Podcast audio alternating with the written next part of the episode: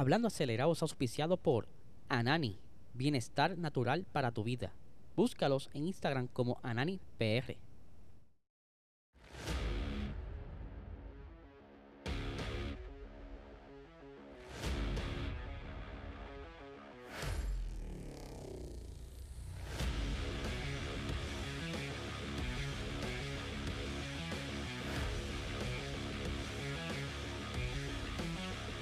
Dímelo, Corillo. Saludos, amigos Fiebre. Hoy nos tiramos en vivo y es que estoy un poquito malo de la garganta. Anoche no pude grabar la noche, así estaba sin voz.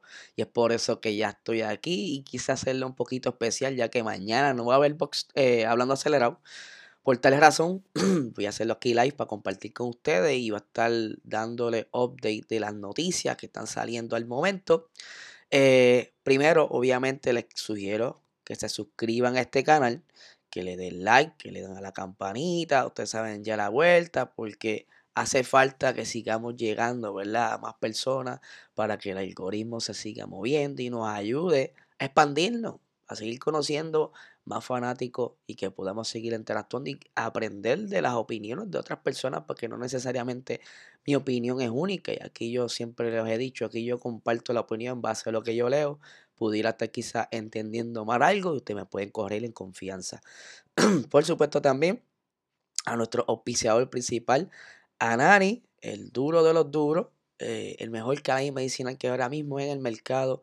Lo puedes conseguir en tu dispensario más cercano para que comiences un 2023 sin estrés, sin dolor, sin ansiedad, sin nada de eso y la pases súper. Eh, puedes seguirlo en Instagram como AnaniPR y en Facebook como Anani es Salud. Ya veo que hay gente por ahí. Tengo a Mario. Vamos a buscar por aquí que me está saludando. Ah, aquí vamos a verlo para que lo vea el corillo. Vamos a ver si puedo mostrar su comentario. Ahí está, Mario. Felicidades. Buenos días. Estamos aquí haciendo esto live para hacerlo un poquito distinto. Para que entonces seguir que YouTube nos ayude con el algoritmo. Ahora vamos a continuar aquí. Ahora no lo puedo sacar. Ahora ahí está, ahí está. Eh, vamos a continuar con el resumen, ¿verdad? Porque ustedes saben que estamos cubriendo lo que es eh, la, el Dakar, las carreras allá que se dan todos los años en el desierto de, de Arabia Saudí y que el día de ayer Sebastián Loeb ganó la cuarta etapa esto suma su victoria número 17 en lo que se refiere a las etapas del, Rally Dakar, que estuvo bastante reñida junto eh, con Altilla y Carlos Sainz, ¿verdad? Ellos se están batallando ahí lo que es eh, el, campeonato del Dakar como tal. ¿Qué sucede? Luego por la tarde de, haber celebrado las victorias y demás, hace un anuncio, y no fue, eh, no fue Sebastián Loeb, fue eh, la FIA indicando de que Audi podría utilizar más poder. O sea que podría tener más pepa en el, en el Jeep o en el Baja, como le quieran llamar, para entonces eh, compensar algún tipo de problema que, tuvieran.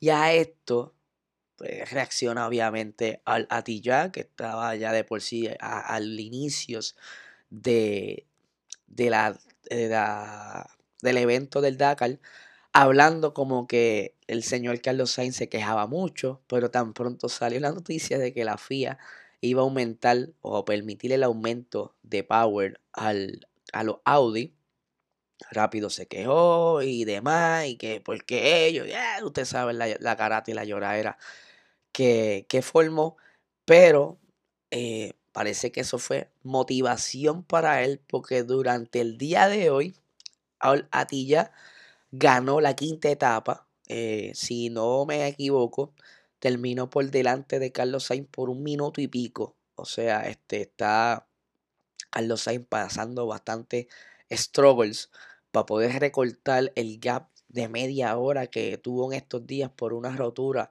en su carro y varios pinchazos de goma, que eso es totalmente eh, fatal para el equipo, porque cada segundo cuesta, aquí se, se vale de quien haga el mejor tiempo, quien acumule menos tiempo en total, y es por eso que están ahí batallando poco a poco para seguir eh, haciendo la remontada y que entonces pues ahora con esto del Power pudiera ser algo que los ayude a Audi como tal, a Carlos en su equipo, para poder recortar ese tiempo que, que, perdieron durante esa rotura.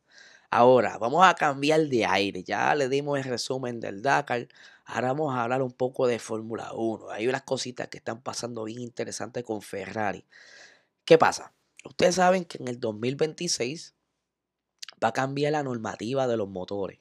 Hasta el momento los motores están congelados y se han estado llevando a cabo una cantidad de reuniones para ir ¿verdad? llevando un acuerdo, mira, queremos hacer los motores así, queremos hacer esto asado, porque no se puede eh, simplemente sentarse y hacer una normativa sin que los equipos estén totalmente de acuerdo con los cambios y con las cosas que va a traer la FIA en conjunto con la Fórmula 1. ¿Qué sucede? A estas reuniones, pues, normalmente atienden o van, asisten todos estos equipos, eh, los jefes y demás, pero para la pasada reunión de diciembre a Ferrari no lo invitaron. A Ferrari no lo invitaron y eso ha como que mucho humor y muchas colas. Y vamos a estar aquí hablando de lo que sucedió. Aparentemente eh, la FIA, eh, un gesto ¿verdad? de castigo, no invitó a Ferrari porque Ferrari no ha firmado uno, unos papeles que tienen que ver con las regulaciones del 2026. Pero Ferrari tiene sus razones. Ferrari está montado en tribuna del por qué no han filmado, porque eh, de la manera que están tratando entonces a Red Bull. Porque Red Bull, como bien saben, pues posiblemente se tiren solos. Eh, y ya ese plan de, de, de, no tener motoristas lo comenzaron eh, tan pronto Honda dijo en el 2020 que se iba a retirar en el 2021, eh, aunque no lo hizo, pero ya eh, Red Bull reaccionó a esto y comenzó a buscar el dinero y todo lo que hacía falta para poder crear su propia fábrica. Incluso ellos adquirieron lo, lo que son los diseños del motor actual para poder continuar fabricando sus propios motores con los diseños de Honda hasta el 2025. ¿Qué pasa? Entrar como Red Bull Power Trains, Red Bull está tratando de entrar eh, como motorista nuevo para la regulación 2026. Y eso a Ferrari no le gusta. Es por eso que no ha firmado. ¿Y qué pasa? Porque ¿qué tiene que ver que entren como motoristas nuevos? Bueno, lo que sucede es que si Red Bull entra como motorista nuevo para el 2026 va a tener unos privilegios. Va a poder gastar más dinero, va a poder tener ciertas eh, oportunidades de diseño y todas estas cositas. Ferrari sabe que es una movida estratégica de Red Bull para aprovecharse de eso. Porque como, como bien saben, ya Red Bull tiene su fábrica montada, incluso ya tiene un prototipo del motor, o sea, de las regulaciones del 2026, un motor de un solo pistón eh, montado en un dyno de motor para hacer las primeras pruebas. O sea, están bastante adelantados por lo que Ferrari dice, mira, mano, como tú me vas a decir a mí que son este eh, motoristas nuevos cuando ya llevan trabajando ya con su propio motor todos estos años y para el 2026 van a tener mucha más experiencia, no es que van a arrancar de cero.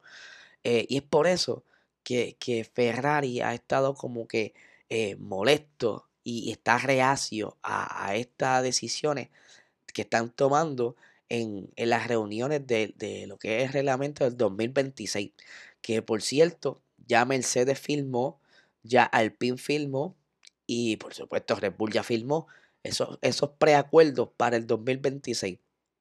Pero eh, ahora pues, viene, viene otra persona, otro líder, que es el señor eh, Frederic Bassur, que va a estar tomando el puesto de team principal, entre otras, eh, ay, otras obligaciones dentro del equipo este próximo lunes. O sea, el 9 de enero ya Frederick va a estar ahí, llegando a Ferrari, viendo, haciendo reuniones, poniéndose al día de todo lo que hay al momento. Porque ahora está en manos de Frederick qué va a suceder con esta, con este revolú, ¿verdad?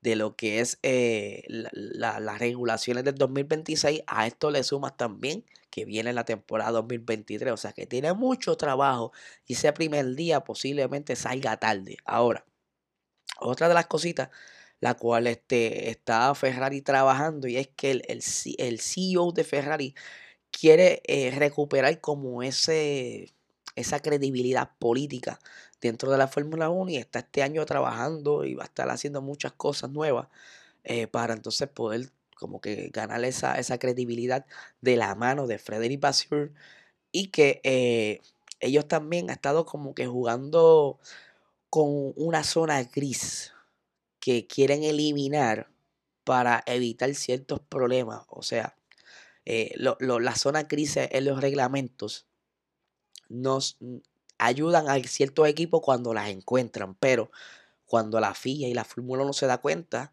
de, que hay esa, esa oportunidad que no está cubierta en el reglamento, pues ellos pues, modifican el reglamento para el próximo año. ¿Qué pasa? Que aparenta ser también de que Ferrari encontró una zona gris en el reglamento del 2026 que hasta que eso no se arregle, ellos nos van a firmar.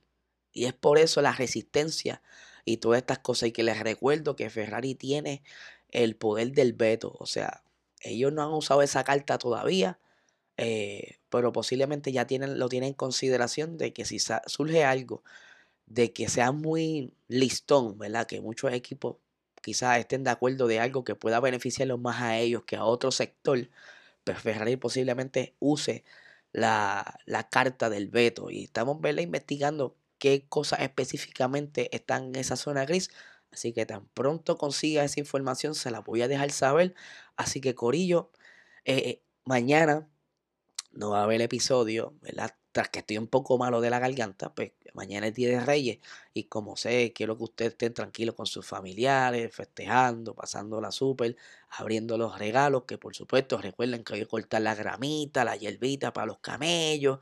Y, y dejen su cartita y todo lo demás. Así que, hermano, de verdad, muchísimas gracias por eh, haber estado en este episodio live aquí, medio improvisado que estuve haciendo para ustedes. Les recuerdo por favor que se suscriban.